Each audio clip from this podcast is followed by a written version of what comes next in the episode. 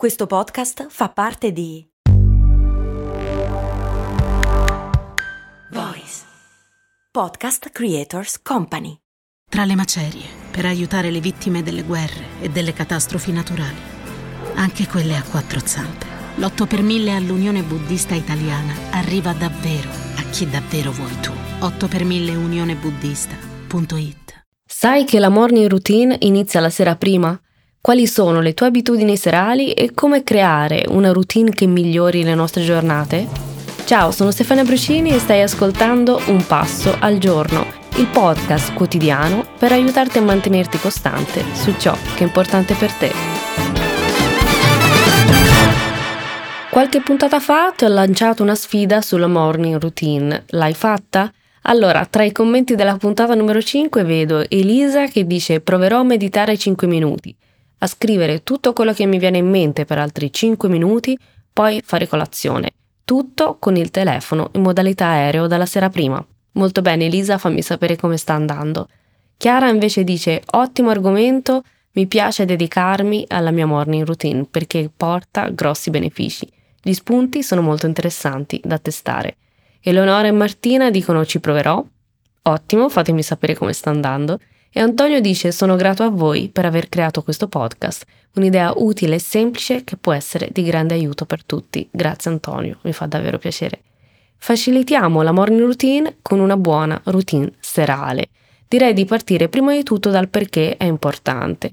Se mi segui da un po' sai che per la costruzione di un'organizzazione personale che funziona per noi è fondamentale partire sempre dal perché.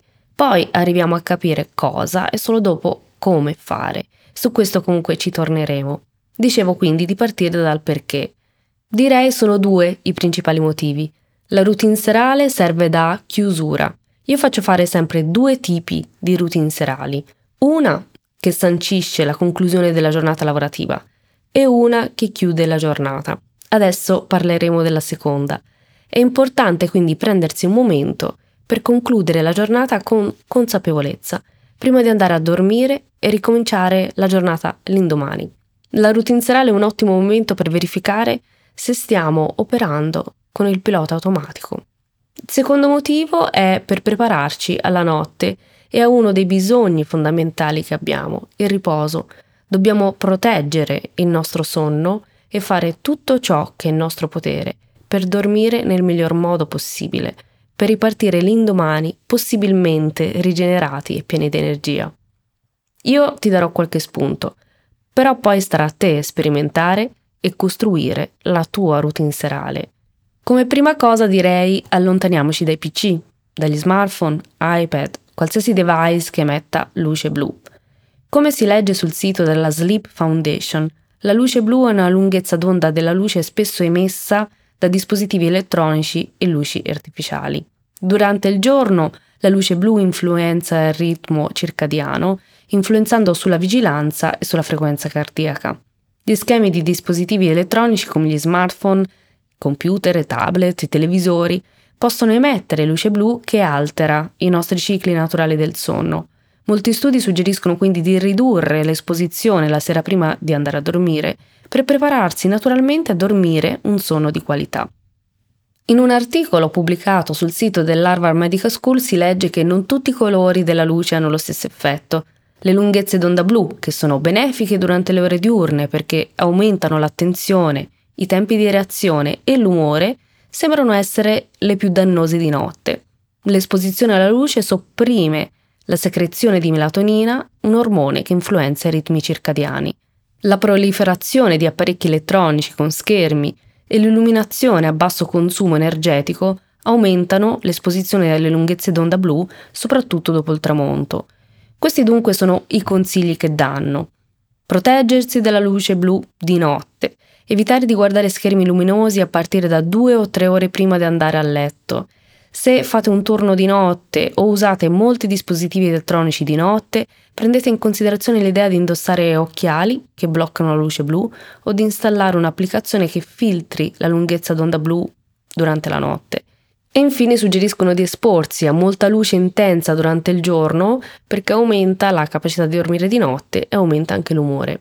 Oltre alla questione della luce blu, direi che dopo tutta una giornata passata davanti a computer, a smartphone e via dicendo, possiamo, anzi dobbiamo o dovremmo concederci un po' di disintossicazione anche dal punto di vista degli stimoli, delle notifiche.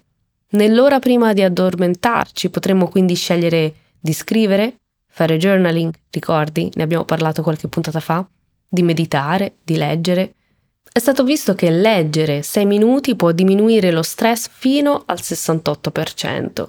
Sul sito della Sleep Foundation, tra i consigli, si legge anche fare un bel bagno caldo e fare stretching. So che per molti sembra impensabile, ma se ci pensi bene sono tutte cose fattibili. Dobbiamo solo sforzarci di mettere da parte, ancora una volta, questi dispositivi. Anche perché la domanda che sorge è se non riusciamo a farlo, significa che ne siamo dipendenti. Una cosa è certa, provare non fa male. Perché quindi non provare a sperimentare una nuova routine serale? Dato che nel mio metodo si parla di semplici e piccoli cambiamenti, inizia con 5-10 minuti, fino ad arrivare piano piano a 30, 60, poi deciderai tu. Fammi sapere nei commenti se proverai e se vuoi condividere la tua routine serale sarà di ispirazione per gli altri ascoltatori e le altre ascoltatrici. Ecco il tuo passo al giorno di oggi. A domani!